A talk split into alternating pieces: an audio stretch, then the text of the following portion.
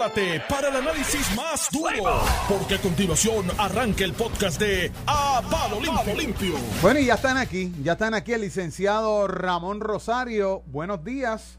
Y está el licenciado Iván Rivera y esto es... A palo limpio. Está, Estamos vivos, estamos aquí.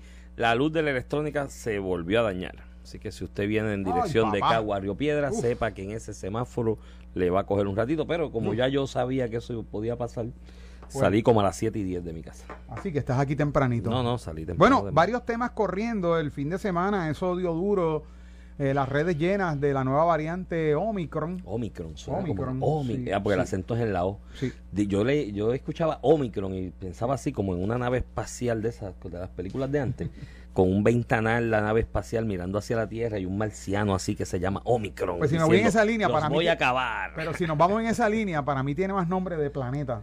De verdad. Sí, sí, el nuevo planeta Omicron, ¿verdad que Suena sí? como algo Que apocalíptico. Miren, eh, esta no sé quién le ponen los nombres. Mira, esto ha planteado una situación, ¿verdad? Y un debate en las redes en términos de que, pues, muchos países ah, le han cerrado la entrada a personas que vengan de Sudáfrica y de otros sectores. Ya se detectó un caso en Canadá.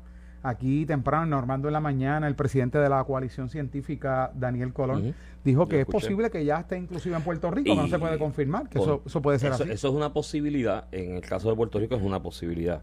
En el caso de Estados Unidos, yo creo que más de una posibilidad es- es una probabilidad. O sea, lo que está perdiendo de perspectiva, y hoy, hoy comienza la restricción de Joe Biden. Creo que hoy es que comienza Va- que. Van a anunciar eh, restricciones a los vuelos eh, comerciales. Sí, sí, ya creo que va a Botswana, Sudáfrica, Namibia, como 10 países de África subsahariana que están vedados. Pero mira, ¿sabes qué? Ujú. Tú te mueves ya en este mundo globalizado en menos de 9 o 10 horas de un país de Sudáfrica, de África subsahariana a Estados Unidos, relax. Entonces pierdes de perspectiva otra cosa. La cantidad de gente de esos países que viajan a países europeos, porque fueron colonias europeas en algún momento, hay vuelos directos, porque hay intereses económicos, y llegan a un país de Europa y cogen un avión en Estados Unidos. Sea, esas son medidas populistas. Cuando Trump las, las trató de, bueno, las implementó como por dos semanas cuando el COVID comenzó en allá para febrero del 2020, declarado como pandemia, ¿no? Finales de enero, principio de febrero, era racista y xenofobia. Ahora es una medida preventiva, como lo hace Biden, es una medida preventiva para estudiar el virus. Y hermana, con toda probabilidad ya tienes en Estados Unidos casos y en Puerto Rico pues llegarán porque hay un puente directo. Lo que tenemos que ver es darle el espacio de que la comunidad científica lo estudie, vea, porque también puede que sea una nueva variante, no es que el mundo se va a acabar por esto. Ni ¿me dijo, y, y Daniel Colón dijo que no necesariamente es que va a ser Más peligrosa, más peligrosa. Eh, ¿Ves? Ahí tenemos lo- lo- los ejemplos del Delta, que yo Del creo que Del- fue la, la última, pero antes del Delta, ¿te acuerdas que estaba El Delta la, nos dio durito, pero después vino el de- Delta Plus y decían, la de "Ah, ahora sí que Inglaterra, la de California, la de Brasil, han habido y va a haber, y va a haber, de hecho yo lo recojo en la columna de hoy, en el periódico El Vocero, va a haber variantes por 3, 4 años más, porque el desfase entre la cantidad y por cientos de vacunados en países desarrollados, no el llamado G20, que son las 20 economías más grandes del mundo, versus los países subdesarrollados, es una es abismal la diferencia. Mientras tengas esos países con porcientos tan bajos de vacunación, se va a propagar más el virus y va a, con toda probabilidad a variar porque los virus mutan. O sea, eh, digo, yo no O soy que- científico ni biólogo, pero estudié un poquito de eso en la universidad, saqué B, de hecho fue mi primera vez en la universidad en biología, porque no era muy bueno en el tema. El, el asunto es que los virus mutan, porque es es un ser vivo que busca sobrevivir. Entonces, que envíen más vacunas para allá sería una Sí, alternativa, que envíen tienen- más vacunas para allá. Tienen que hacerlo los 20 grandes que están bastante adelantados en los procesos de vacunación, Vacunación. tienen que darle vacunas porque ya el mundo está globalizado, o sea, eh, otra- y otra cosa que dice en la columna todo el mundo habla de los virus y lo compara con el Spanish flu aquel del 1917, 18, con la peste negra, con qué sé yo qué del siglo 18. Mano, tú moverte de un país a otro en el siglo 18 te No tomaba lo dos mismo meses. Controlarlo, y por, por eso es que, por eso es que vienen las medidas. Israel fue el primer país que se sumó, ¿verdad? La corriente está de cerrarlo todo. Ningún extranjero puede entrar a Israel tras esta variante. Precisamente por eso, Iván, es que el, hoy tienes que tomar medidas distintas, como son las cierres de fronteras, aunque sea parcial.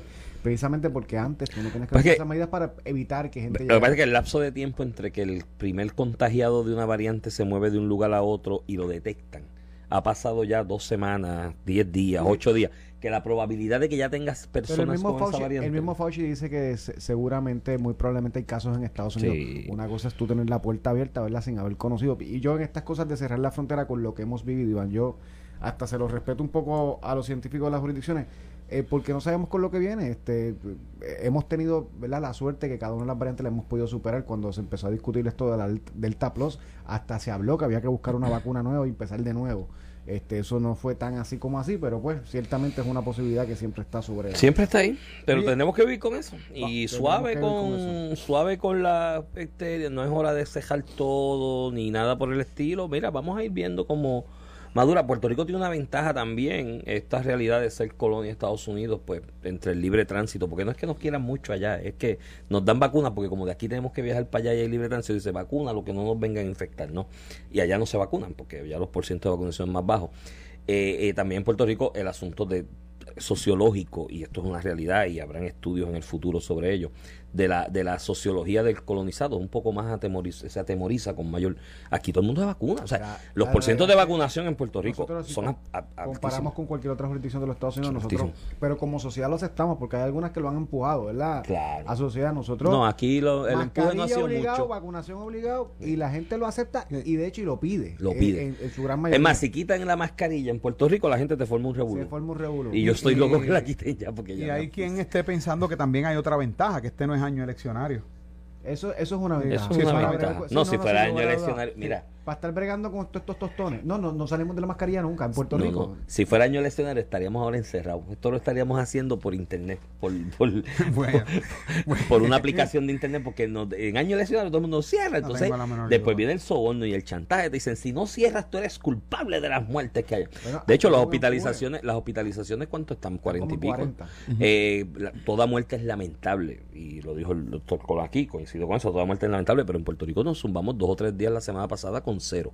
Muertes corridos, consecutivos. Luego dos, un día, una otro día.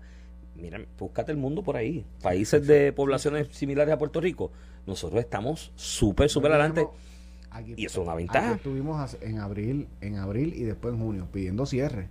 Cierre total, vamos a olvídate la economía, que esto se va a poner grave. La realidad es que uno no puede, no puede tirarle la baqueta en estas cosas por, por el Sí, efecto que tiene en la economía. me escribe, me escribe un amigo y dice que Delta no suena tan brutal. Pero Omicron se lee como un Transformer que te va a descoñetar hasta tus bisnietos maternos. Qué tremendo. Miren, hay, hay, hay otra situación y yo me imagino que ustedes lo van a discutir. O sea, aquí en Puerto Rico hemos tenido que sufrir el deterioro del sistema energético, el cambio de compañía, la privatización, ¿verdad? De la gas- distribución. el gas natural. Y la situación que se está viviendo. Y para completar, pues desde la semana pasada, porque la prensa lo vino a reseñar, pero. reseñar tarde, pero eh, estaba tarde, eh, eh, y algo que mencioné ahorita fue que eh, en Análisis 630 con Quique Cruz estuvimos hablando de eso, sacamos de eso eh, ese tema, se sacó fresquecito con el mismo ingeniero José eh, Colón. José Colón y también habló Ángel Figueroa Jaramillo y esa polémica viene temprano la semana pasada eh, que Puma no quiere abrir las válvulas que hay que abrir y no quería cerrar las que hay que cerrar. Pues, porque- para que se pudiera suplir la, la De- Sí, para el suplido de combustible. Sí, porque esas plantas eh, están diseñadas, se están, se- de hecho se está trabajando para que la- el funcionamiento sea a base de gas natural. Y hay unas que Ah, están operando en ciclo combinado. Sí, ya. a veces, pero estas de palo seco y demás estaban, porque es la compañía esta que mencionaron, New Fortress, New Fortress. que se llevó la buena pro en que ya supone que, hubo, se completó la transición.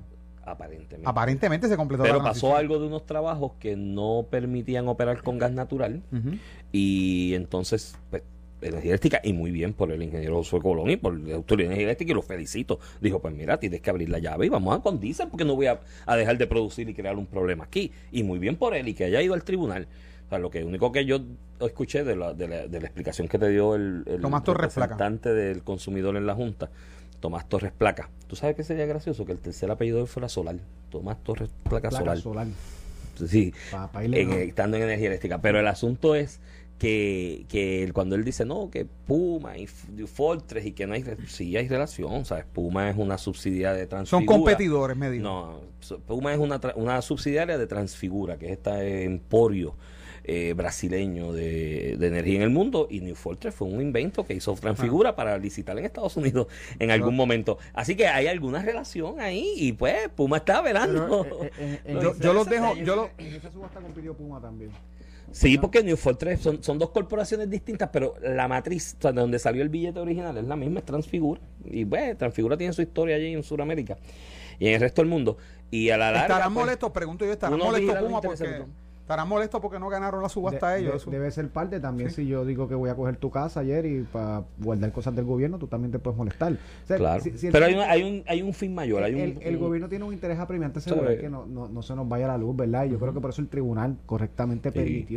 Temporalmente, pero al final ya lo que se está lo que se está tratando es que no te voy a contratar a ti, pero voy a utilizar tus facilidades es un encautamiento. privadas. Como yo digo, pues, mira, Jerry, mano, te- yo tengo que guardarle estas cosas de mi casa, pero las voy a guardar en la tuya. Pues puede ser que tú te molestes, ¿verdad, Jerry?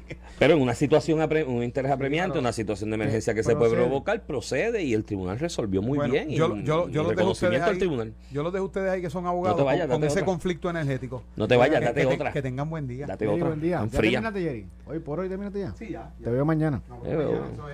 Mira, y, y fuera del aire hablamos que Jerry no se pinta el pelo. No. A diferencia No, de Normando. Normando se lo pinta. Normando no se Normando se lo pinta. Y Joey Sánchez Acosta también, que estaba aquí. Joey se lo pinta y la coma y lo decía. Si dice la coma ahí. Estar diciendo eso a la.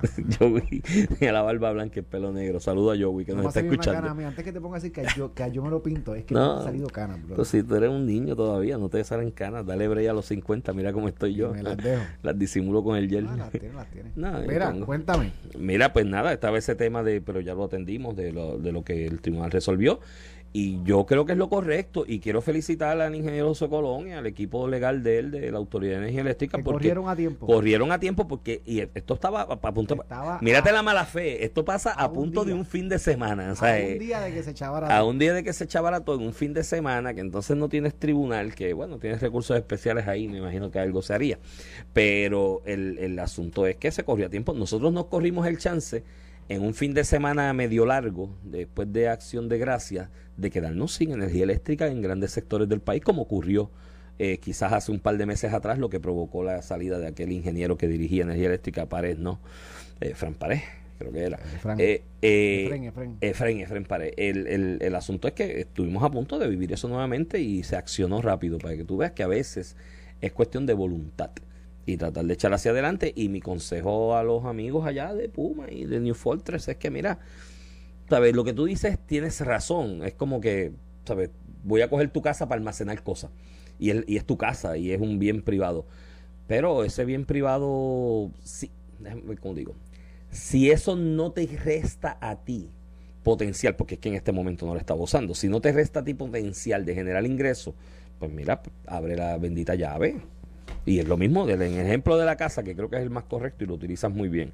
Si el gobierno tiene la necesidad, vamos a decir, vacuna, de almacenar vacunas en tu casa, para hacerlas llegar al área de allá de Vega Baja, donde tú vives, que es un sitio allá O sea, ya lejos. Es- 25 son, minutos ti- del área son sitios lejos allá y hay que almacenar Comerío vacunas en lejos, Vega, en Comerío Comerío lejos, sí. Eh, de hecho, voy para allá el diciembre, Festival Jíbaro. Muy bien. Diciembre 17, Invítame, voy para allá 18. contigo. Vamos, vamos para allá arriba. Pues el asunto es que yo necesito tu ca- la casa, tu casa para almacenar vacunas allí en Vega Baja. Y la gente se puede morir si esa vacuna mañana yo no se la, no se la, no se la eh, aplico.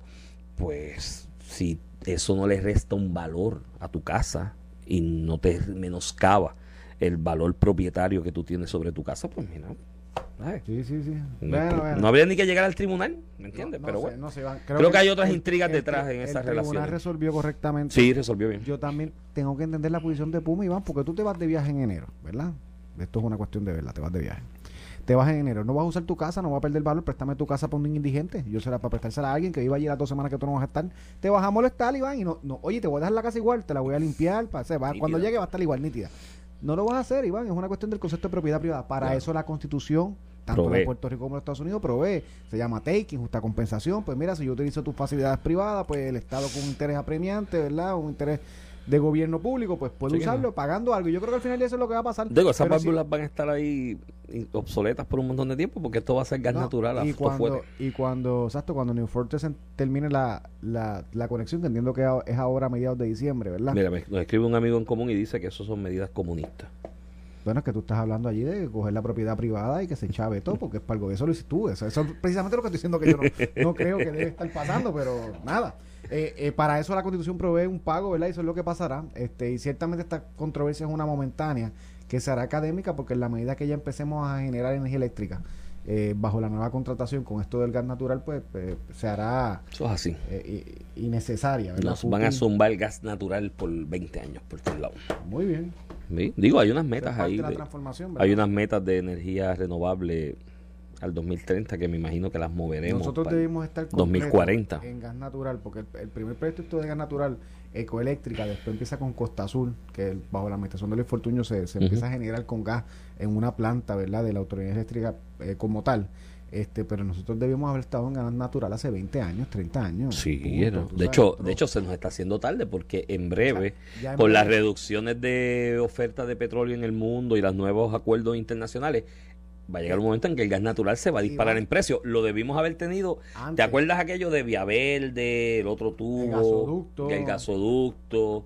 Esas medidas que en aquel Mira, momento las que- paralizaron porque tres personas se amarraron de un ¿Sabes qué, palo. Iván, que eso Pues, es nos de atrasaron. las- una de las verdad de las historias eh, del- del- de, lo malo de la política, ¿verdad? Política activa, lo que es la presión de, de- del electorado en las decisiones correctas. Gasoducto fue una obra que paró a Aníbal Acevedo Vilá con la presión.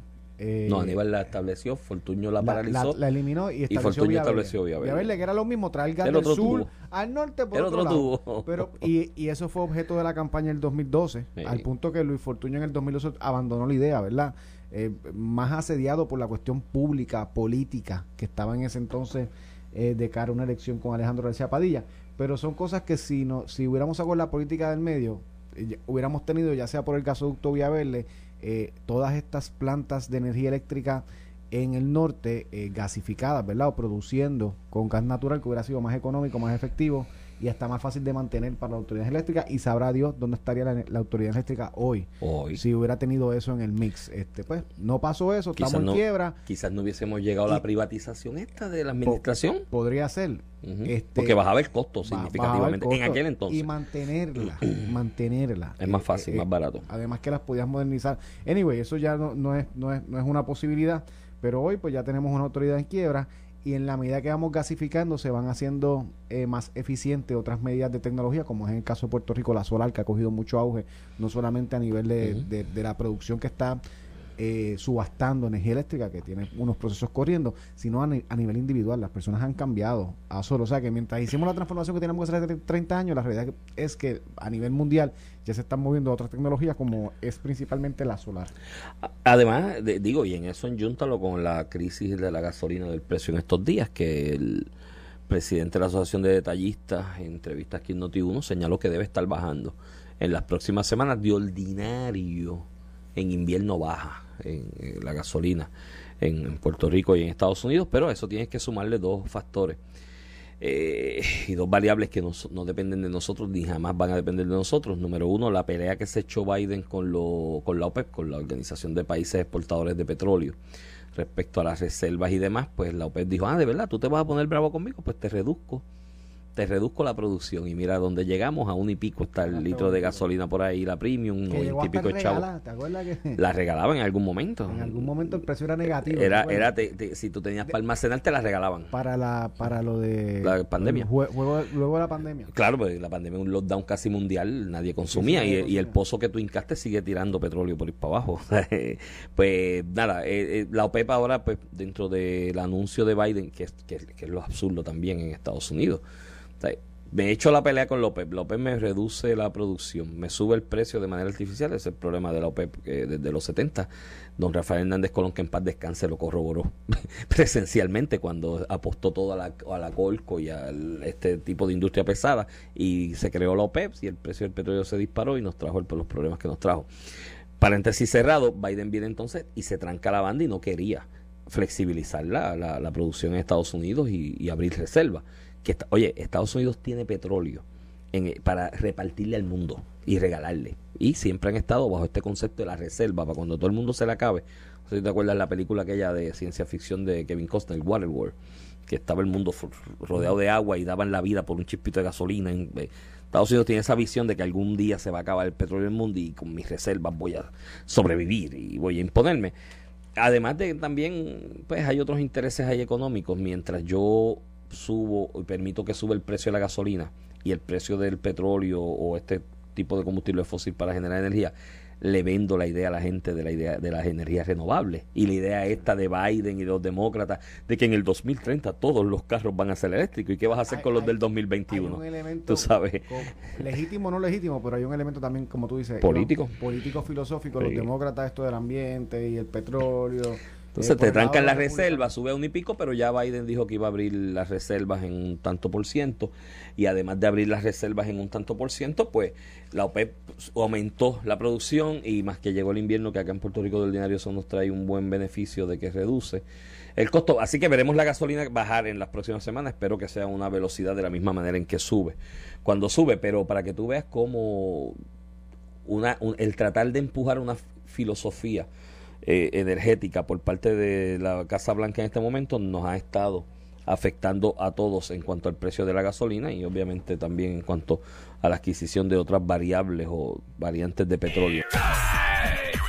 Estás escuchando el podcast de A Palo Limpio de Noti1630. De regreso aquí a Palo Limpio, edición de hoy, lunes 29 de noviembre del 2021, a ley de día y medio para Mira. recibir la el mes de diciembre, el último del año. Este es Iván Rivera quien te habla, acompaño al licenciado Ramón Rosario. Buenos días, Iván. Mira, por ahí está corriendo desde el día de ayer un, un mensaje que Mariana Nogales escribió en sus redes. ¿De verdad? ¿El cual? Un, un día, cito, un día me levanté a las 6 de la mañana y la máquina de fango junto al consorcio político partidista y de medios corporativos iniciaron una campaña de descrédito, mentiras y difamación que lleva casi dos meses. Está hablando de la entrevista en Armando. Ah, ok.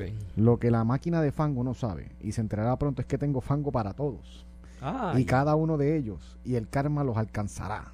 Uh, Cuando menos se lo esperen, cuando menos se lo esperen, pues si no pasa rápido, mm. van a cosechar todo el mal que han sembrado, no solamente contra mí, sino contra mi país y su gente.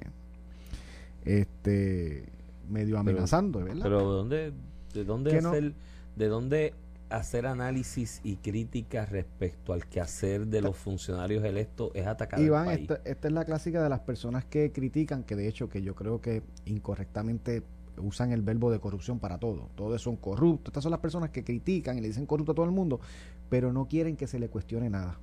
Y la realidad es que la que hizo la entrevista diciendo que tenía propiedades a su nombre, pero no eran de su nombre, que era oficial corporativo, pero no lo Ah, puso eso en está informe. mío, pero es de mami. Pero es de mami, no, no, Ujú. no, no, no fue Normando, no, no fue nadie, fue ella solita, tú sabes. No, no, y eso no. no, eso no es una afrenta contra el país, eso es pedir transparencia, que de hecho, eh, los que hablan de transparencia y que, que es el pulcro y decirle todo al pueblo, eh, son los que han justificado que Mariana Nogales no explique nada, diciendo que hay una investigación en curso No. y no ha explicado nada Y de lo que ha salido, incluyendo la deuda eh, de cientos de miles de dólares que tienen sus propiedades de en el Hacienda. CRIM Ujú. al pueblo de Puerto Rico. Mira, pues, eh, que debe pagar para que aporte el pago de la deuda. Mira, eh, y por si acaso, ese, ese planteamiento de la, la ¿cómo es? La, la media corporativa, ¿no? Este, pues si se refiere a que la entrevista surgió de aquí con Normando y que la hemos analizado en casi todos los programas de esta emisora, eh, que tengan en cuenta, Mariana Nogales, que si algo queda de resistencia y de bastión de los medios de comunicación netamente puertorriqueños,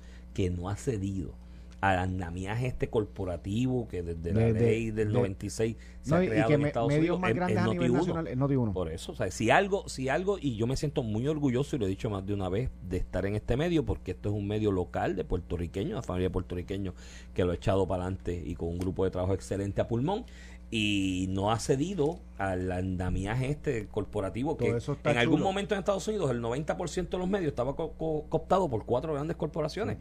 Esta emisora no ha cedido a eso pues. y deje el- si, si algún bastión le quede Y resistencia a los medios de chulo, comunicación, salvo critiquen a alguien de Victoria Ciudadana. Ah, exacto, sí. eh, sí, sí, no. eh, ah, no, y que, y que no le cargues la línea editorial de ellos este para adelantar agendas ideológicas, ¿no? Mira, Iván, y- en otros temas más mundanos, ¿verdad? Este, se anuncia, ¿verdad? El director de AFAF, que también es secretario de Estado, Omar Marrero, anuncia que para el 2022 estarán trabajando con la reestructuración de la deuda de energía eléctrica, que si esperábamos que fuera tranquilita y smooth, pues aparentemente tendrá sus grandes retos.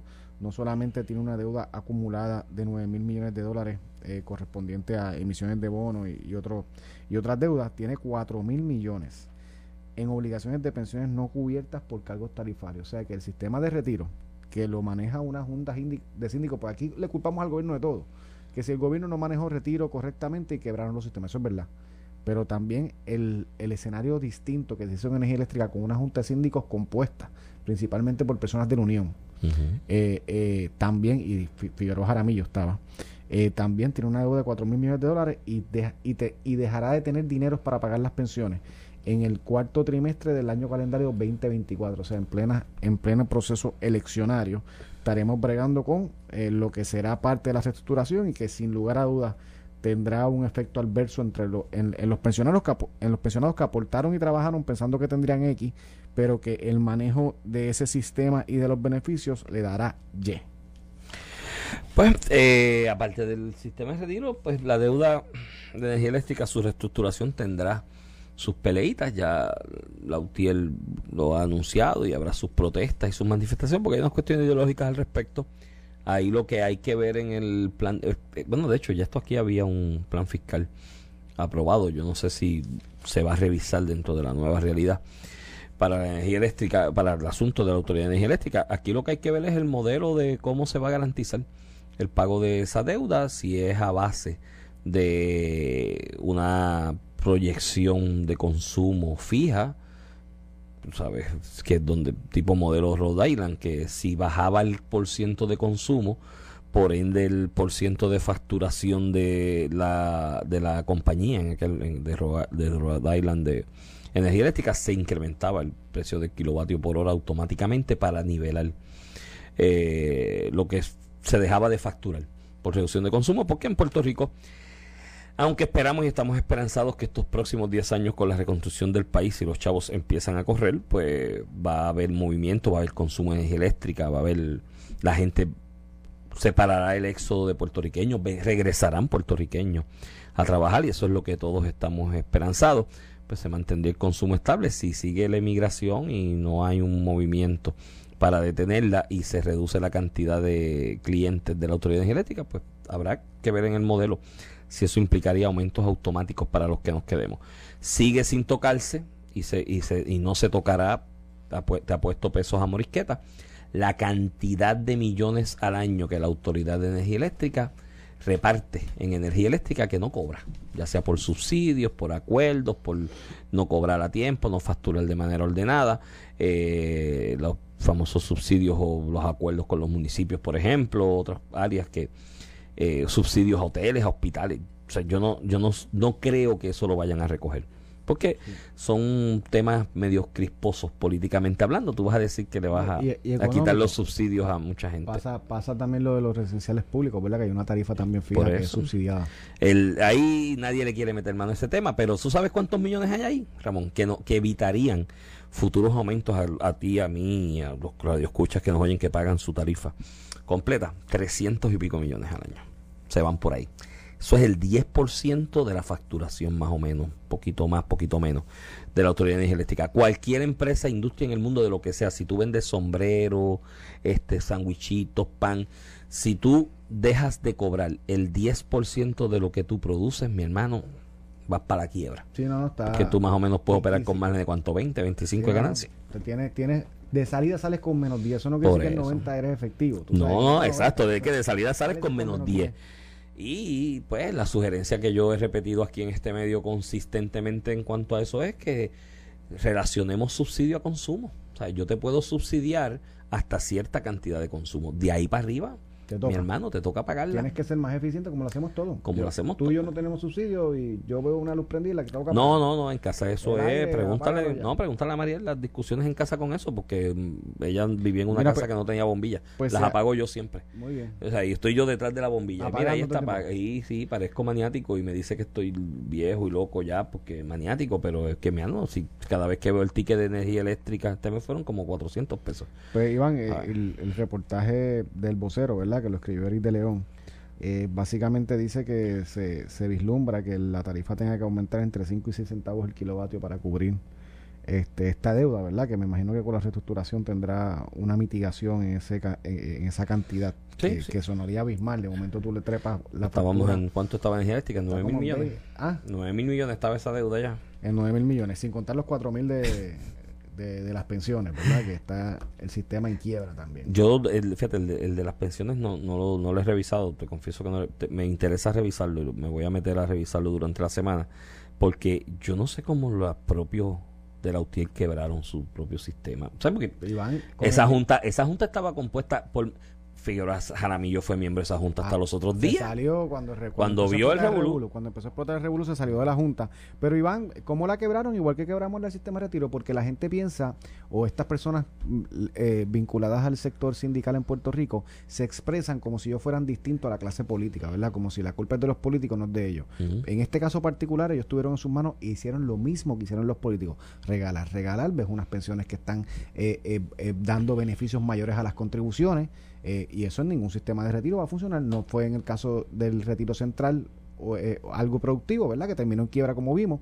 También en energía eléctrica pasó lo mismo. Pero pues, para los que se sientan más puritanos, ¿verdad? De que esos son los políticos, no.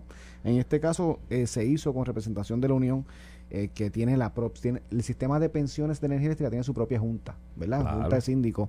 Y en ese sentido, pues lo llevaron a donde lo llevaron todos los demás sistemas de pensiones, a una quiebra, en este caso 4 mil millones de dólares que no hay de dónde pagarla y que se acaba en el último, en el cuarto trimestre del año 2024, eh, sujeto a la reestructuración. Vamos a ver lo que pasa con eso. Mira, eh, estaba por ahí corriendo una columna de David Bernier. Oye, en primera hora. En primera Vuelve hora. David, está todo el mundo asustado.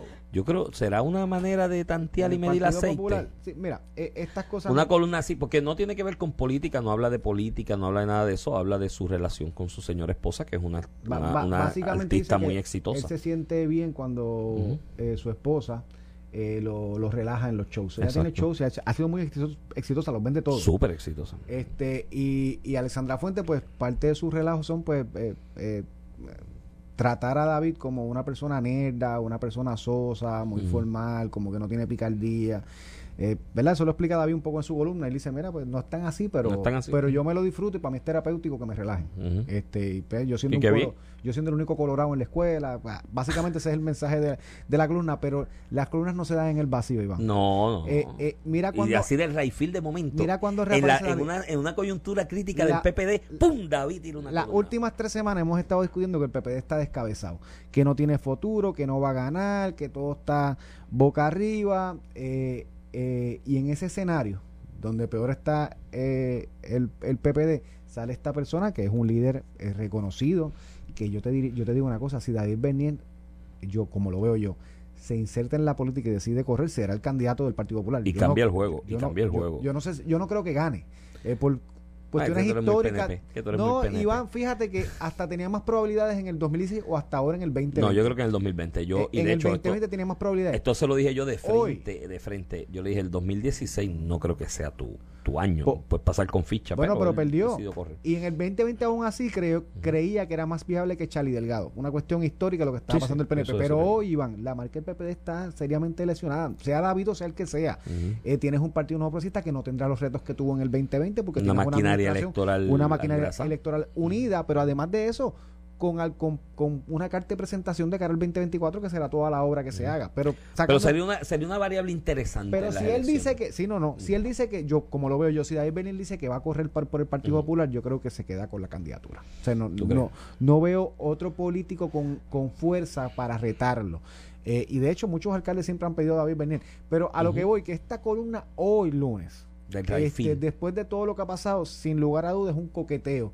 Eh, con la política y David no tiene que estar escribiendo columna, tú sabes, eh, esto se hace por alguna razón. No, yo creo que tiene la intención de el medir aceite, de ver cuál es la y reacción el de la tema gente. que utiliza Iván no es no estamos hablando la- del Omicron la, va- la variante del de, de COVID que llegó ahora no estamos hablando de, de la saturación de energía eléctrica que Está hablando él de que soy un ser humano de carne y hueso, carne y como hueso, todos ustedes, y que que la mi esposa también, y que algunos dicen que es café y, Y- no lo es, así como Así lo mismo lo señalan, pone, y así así mismo lo- pone lo la pone así. columna. Y, Y yo no somos soy dos tan formal. Y, so- y yo no soy tan formal como dicen, y somos dos seres humanos de carne y hueso, como tú y como yo. ¿Qué tú crees si yo te gobierno? Eso, eso lo Eso pude- le faltó. exacto, eso lo Sí. Eso pude escribir hace dos años o lo pude escribir el año que viene y la columna cabía igual. Sí, Tú sí. sabes, porque no es un tema de interés. ¿Por qué sale esa columna hoy? Sin lugar a No. dudas es un coqueteo Y deben haber dos o tres en el Partido asustado, Popular. asustado, con esa posibilidad. claro. Amén de que creo y tengo entendido que el mandato de José Luis Dalmau, eh, de la forma en que se aprobó eh, como presidente del partido, vence ahora en febrero o marzo. O sea, y tú lo tiras en diciembre.